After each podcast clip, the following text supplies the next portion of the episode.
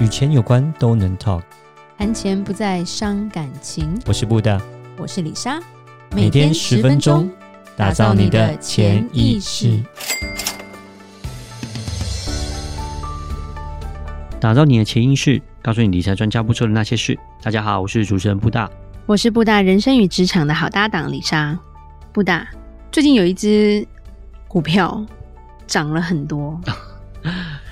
其实有很多不同的啦。我说我要讲的是这个东西还蛮有趣的，因为它跟连续剧有关。哦，所以你讲的是那个最近比较红的那个鱿鱼吗？对，鱿鱼游戏带动了 Netflix 整个大涨。嗯，对。而且那个让 Netflix 的老板 CEO 都穿上了那个比赛的衣服。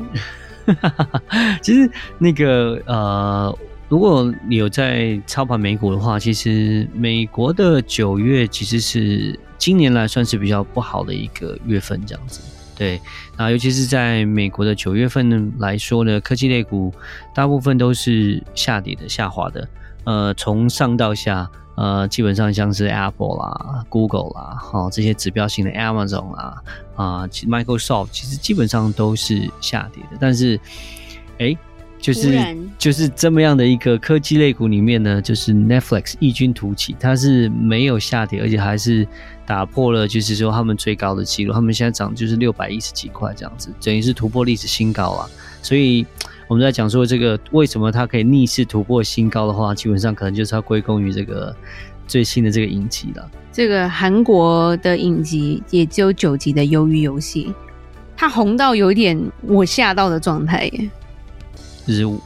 哎，李李莎是看韩剧的人嘛？对，但是李莎没有想到，因为其实 Netflix 有推很多短影集，然后现在都流行比较不要不要就漏漏等那种感觉，嗯，可能都最多十二集或者是六集九集就结束的一个呃短短集，然后之后可能可以拍第二部这样子。嗯、然后其实韩国有蛮多影集也是走这个路线的，那譬如说之前有一个叫做呃那个什么 Move to Heaven，嗯哼，叫什么？遗物整理师啦，那个也蛮红的，那个在亚洲很红，对，然后还有呃，然后有个什么逃兵日志，那个都是蛮红，但是没有发生说像鱿鱼游戏创下 Netflix 那个两个礼拜就是下载量第一名，就超越了这个世界所有 Netflix 的影集。嗯，是是，其实呃 Netflix 来讲哦，其实它。呃，一开始来说，它的服务就是做一个影音串流嘛，对，对，它算是影音串流里面的一个先驱啦，哦，有点像是影集的电商啦。呃，对，那但是它用这个平台以后呢，呃，以往来讲，可能大家都是要用呃买很多那些呃 DVD 嘛，你要把它存下，要看这些影片，就是要买很多的 DVD 把它。存起来，或者是你要守在电视前面等电视台的那个连续剧嘛？嗯，对。那他用他这样的一个平台之后，就把他所有这些影集都可以，呃，就是说透过这个平台就可以串流，就可以不需要说你再去购买这些影集，自己要存在家里，你就直接就是办他的会员，你就可以看，呃，就是他所提供这些节目。你要付付差不多的钱，重点是他有各国的那个字幕啦。所以它可以打比较偏向一个世界化，换一个一个就是说，不管是哪个国家的人，然后像之前我们也会看那个 Lupin 嘛，亚森罗平嘛，嗯，那是法文的，是对，但它还是有中文字幕啊，对啊，那我们小孩可以看英文字幕的啊，所以变成它反而让这个串流更方便了，然后也没有那么多的广告。其实一开始，呃，它，呃，我串流它这个 idea，然后当然就是会带动说这整个，因为就是等于是科技，然后带动整个市场嘛，然后呢，就变成说它，因为它这样的一个服务。呃，带来一个蛮，我觉得这算是一个，也是一个全新的一个概念哦，让大家的这个生活都改变蛮多。但是其实我觉得最大的突破其实就是去年的，去年突破是蛮多，所以它的股价各方面突破很多。就去年一方面也是因为疫情啊，对，没错，疫情，疫情就造成说他们本来预计的那个增加的这个就是说会员人数并没有预计到那么多，但是因为 大家都太无聊了，对，因为 没办法，因为就是疫情的关系，大家都在家，所以他们反而就是说他们的。那就是说他们达到了他们超过他们预期的这个就是会员订阅人订会员订阅人数在去年的时候，所以呃去年来讲就是股价增长了非常的多。那其实呃在今年初，尤其是呃 Q one 的时候，其实是呃并没有这支就是说他们 Netflix 其实表现并没有特别好，虽然说它的人数订阅人数还是有增加，呃，但是因为你要知道说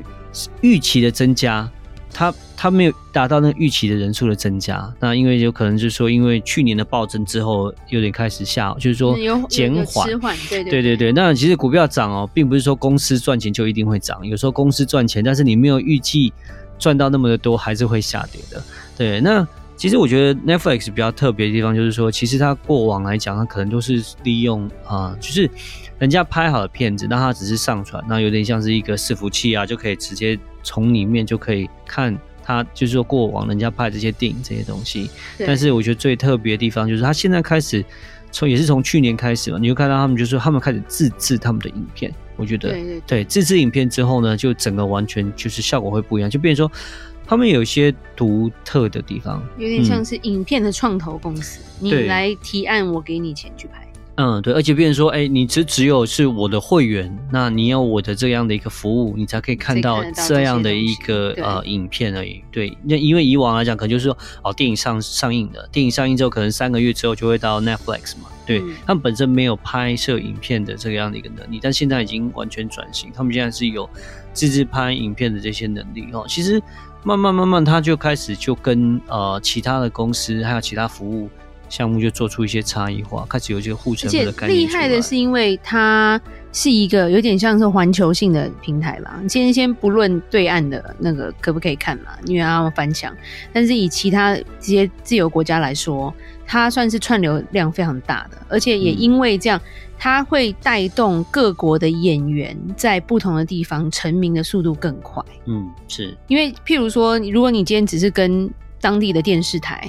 那你的这个这个版权什么？你如果没有在这样的一个串流平台里面的话，别人其实不会注意到你。对。然后第二个是，像鱿鱼游戏最夸张的是，所有的演员就是就算出现一眼，就突然都爆红。他们不是说，IG 都暴增不知道多少倍。然后，然后因为里面那个女生是一个模特儿嘛，那是她第一部片子，嗯、对，所以她从好像几千个 follower 现在变成上千万的 follower，嗯，然后直接代言 LV。的那个年度那个代言人，嗯、就是就是突然之间就就是他们自己也没有想到怎么可以变这么红，但是我觉得这就是一个国际这个网这种串流的力量比电视台的力量还要还要厉害了，我觉得。嗯，是，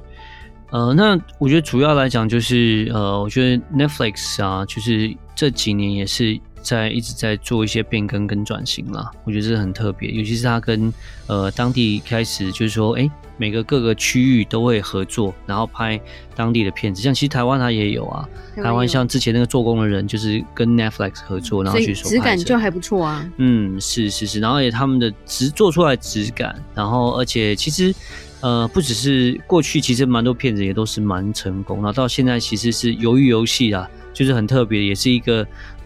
我虽然就是另类的一个，算是一个也是出乎意料的一个，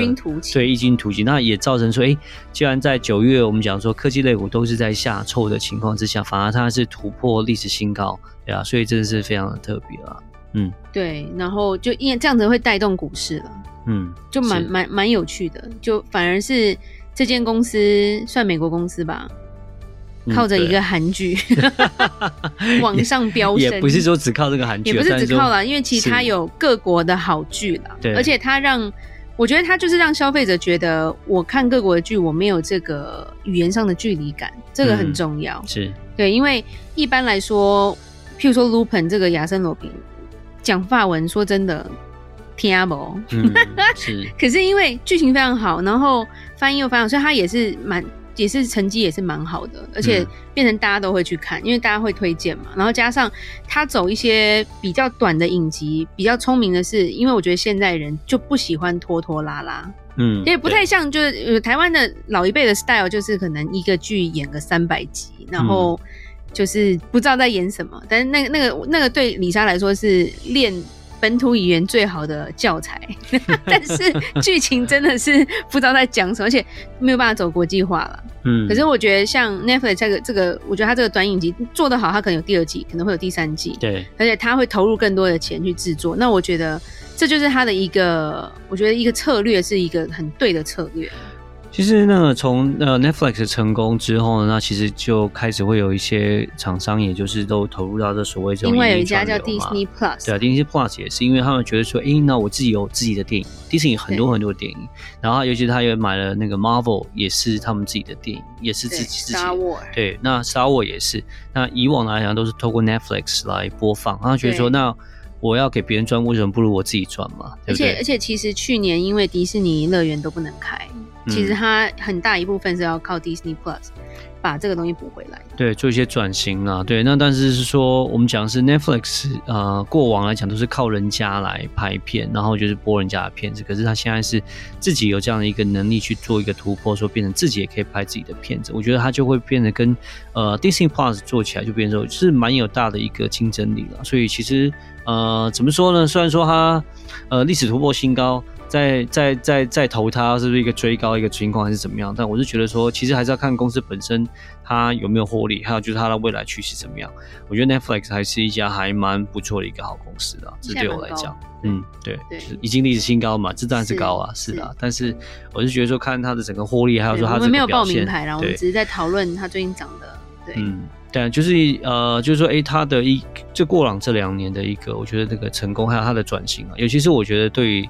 他能够自制拍影片，我觉得这方面来讲，我是觉得他是一个蛮成功的一个转型，算是一个蛮厉害的地方。这样也是也是蛮勇敢的突破了，嗯、因为这个东西你要投入的成本跟预算其实是蛮高的。嗯，对，成功了才是才有才有才有成就啦。对，一日功成万骨枯的感觉。对啊，你还是要花费很多的心力啦。那他们成功了，但是不是说砸钱就会成功就对了。嗯，yeah, 是。然后刚好异军突起，他真的出了好几部。真的还蛮不错的影集，所以我觉得那也是一方面，也是投资对了，对。那后面可能他会再转型，可能走向一个像是媒体大案的这个状况。我在想，对啊，那可能对，因为我觉得电视台反而开始式微了。对对对对，谁谁会一直看同一台，然后对，然后第四台也式微，因为付一样的钱，然后一直在看那个广告卖药，哦，就甜没。你不要这样讲，他现在就变成可以变成就是跟电影公司平起平坐了，他也就是可以、啊。对对对，没有我说我说台湾的第四台。有时候老李莎比较不能理解，就是看一看一个半小时的片，然后中间就一直在卖药，疯狂的卖药，然后我益生菌啦，然后什么什么灵芝，然后我都一整个就放空，就会觉得好烦啊。那就那如果付一样的钱，就 Netflix 就好啦。钱不一样啦，还是还是第四台应该还是啊、呃，就是不一定比较便宜哦，因为它都自动扣款。你不要这样讲啊，然后第四台等下。很多频道嘛，对啊，这还是不都是卖东西。一个是影集，一个是呃新闻啊，然后有一些体育频道什么，这不一样的东西，也不能还是拿来比较。是啊，对对对，好吧，真的是不一样的东西。对，不能这样讲。但但现在人都拿着手机，其实电视前面的时间也变少了。对，就是整个习惯改变，就是大家已经不再像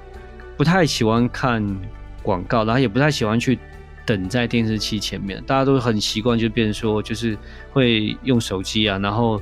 呃，利用一些剩余的时间、琐碎的时间，然后可能睡一下会看 YouTube 或者通勤的时间、啊。对对对，就是那些琐碎的时间，然后来做这些事情，对啊，没错，会更加的，就是说善用自己的时间。未来媒体的趋势也是会越来越不一样吧？嗯，对对。好，那我们今天就讲到这边，纯粹闲聊，不报名牌，只是觉得这个还蛮特别的，跟大家讨论一下。记得到我们脸书的粉丝专业丰盛财务金融给我们按个赞哦。如果任何关于理财的问题，也欢迎留言或寄信给我们。打造你的潜意识，让你谈钱不再伤感情。我是李莎，我是布道，我们下次见，拜拜。拜拜。